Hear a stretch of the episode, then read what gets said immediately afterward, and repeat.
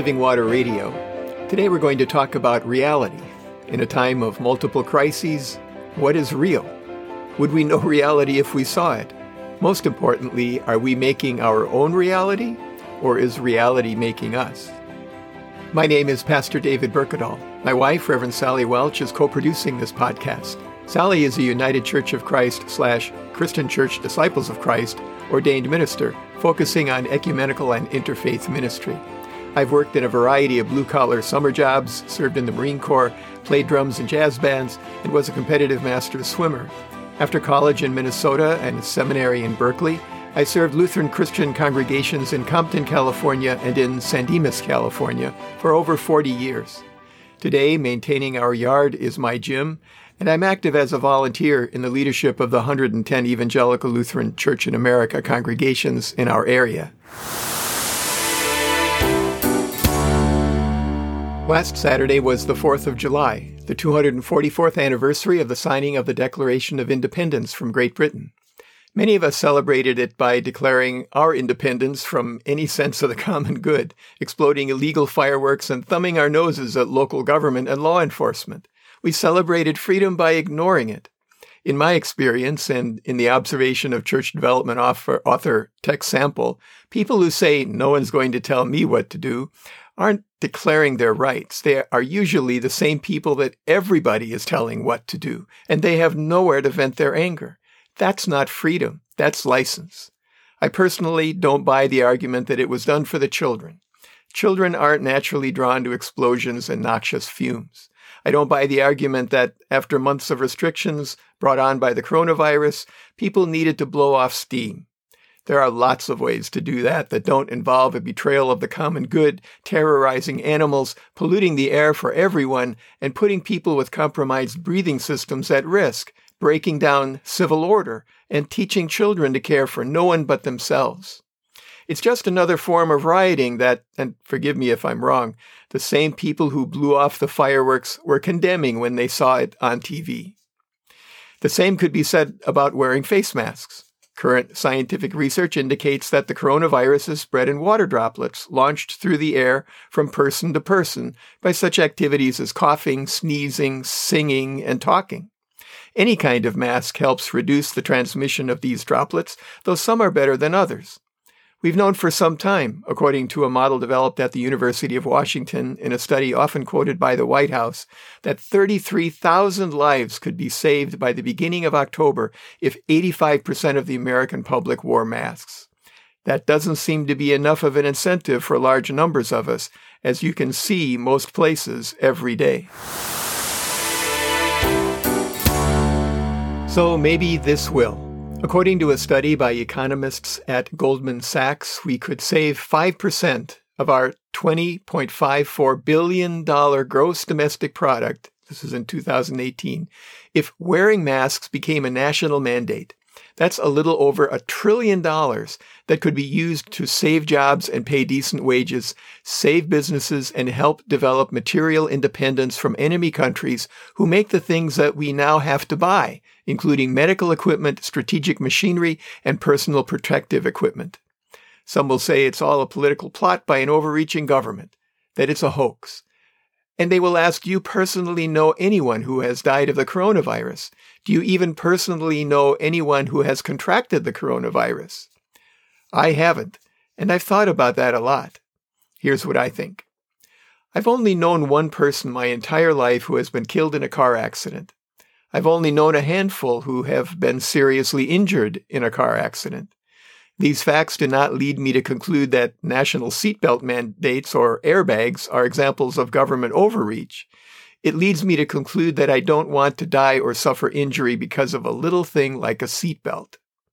When the mandate was being introduced and people still didn't wear them, and I confess that it took me a long time to wear them regularly, the Click It or Ticket campaign was effective in reminding people that there is a penalty for avoiding laws written for our safety, and a fine is just one part of it. Wearing a seatbelt doesn't guarantee that you won't be in a car crash, but it does make it way more likely that you will survive if you are in one. Someone online suggested that maybe we should institute a similar campaign with a slogan like Mask it or ta- casket. uh, too harsh? Maybe. Wearing a mask doesn't guarantee that you won't be infected with the coronavirus, but it does make it way less likely that you will, especially if everybody wears them. The coronavirus numbers over the 4th of July weekend did not look good. Hospitalizations continue to rise at a record pace, and the number of intensive care unit patients with confirmed infections was up 63% over the previous three weeks. That's pretty harsh. The rate at which coronavirus tests in California are coming back positive has also jumped 42% over the past two weeks. That's pretty harsh. Los Angeles County announced that on Friday, 3,187 new cases of COVID 19 were reported, the highest daily total since the pandemic began. That's pretty harsh. So we can wear masks or not wear them and stay at home. Or we can see what we are seeing now rising numbers of cases and rates of death. Which version of what is true do we choose? Which reality? I heard a philosopher theologian speak at the Claremont School of Theology several years ago. He spoke about having grown up in a poor village in Argentina. One Christmas, his gift was an apple. That may seem pretty pathetic. Apples literally grow on trees here. But in his village in Argentina, no one had ever even seen an apple. His father brought it back from a trip to the city. It was presented to him in something like green waxed paper. He didn't eat it at Christmas. People would come to his house to see the apple. He wouldn't, he would ceremoniously unwrap it and show it, and people would say, Ah. One day, when he didn't think he could keep the apple fresh any longer, he took a bite. He said he still remembers the snap of the bite, the taste of the apple, and the juice running down his cheeks. He said that each one of us brings different associations to eating apples. In fact, we could take a bite out of the same apple, but would experience it very differently. Likewise, we each bring our own history to our own experience of reality. We experience eating the apple differently, but there is only one apple. God, however, is reality itself. Do we make our own reality then, or does reality make us? Paul writes to the church at Rome in Romans 1, at, beginning at the 16th verse. For I am not ashamed of the gospel. It is the power of God for salvation to everyone who has faith, to the Jew first and also to the Greek.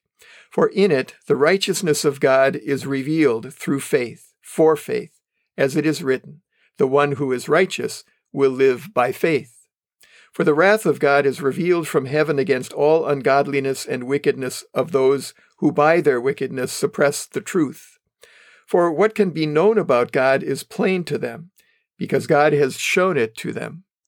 Even since the creation of the world, his eternal power and divine nature, invisible though they are, have been understood and seen through the things he has made, so they are without excuse.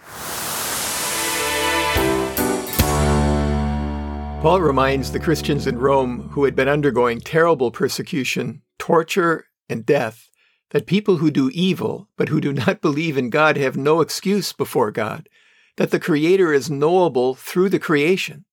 Philip Dick, the science fiction writer whose esteemed written works such as Do Androids Dream of Electric Sheep and Ubik were turned into such popular movies as Minority Report, Total Recall, and Blade Runner, once said, Reality is that which, when you stop believing in it, doesn't go away. Salvation through faith in Jesus Christ comes through the proclamation of the good news, but our understanding of reality is built on the creation, and creation reveals the general nature of the Creator. The Creator is made known to us in a living relationship with the living God that God gives to those who receive it. And the reality is alive and accessible to everybody on the planet. Reality reveals life itself. It is a gift from God the Creator to all people, not just the Jewish people, not just to Greeks, that is, the non Jewish people, i.e., pagans, not just to Christian people, to all people. Reality, that is, the living God, is accessible to all people. To know God, therefore, is to care for the real needs of God's people and for God's creation. It means placing the needs of others ahead of our own, to build up the community, the body of Christ, with all the gifts God has given us, and to show that same love to the world is rooted in living reality. God is living reality, and even more than what we can know of reality. God's created reality is made known to us in the creation. If the cosmos ceased to exist, God would still exist in a kind of existence, existence we cannot even imagine. The physical world can be measured, but what can be imagined and understood, God has revealed to us. God's love, God's forgiveness, God's patience, God's justice have been made known to all people. Our task is not to motivate ourselves into thinking that the world revolves around us. Doing that is what sin means. Our task is to point to what God has done and is doing. It is to care for the world, to care for other people, to seek what builds people up in the name of God. We do not ask God to bless what we are doing to help ourselves.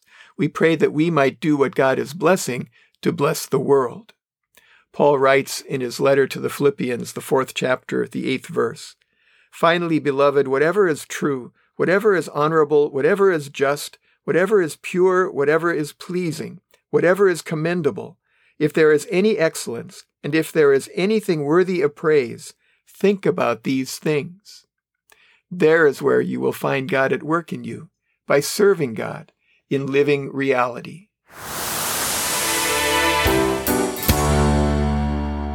Today, let's remember to pray for those who provide essential services and for those who seek the common good.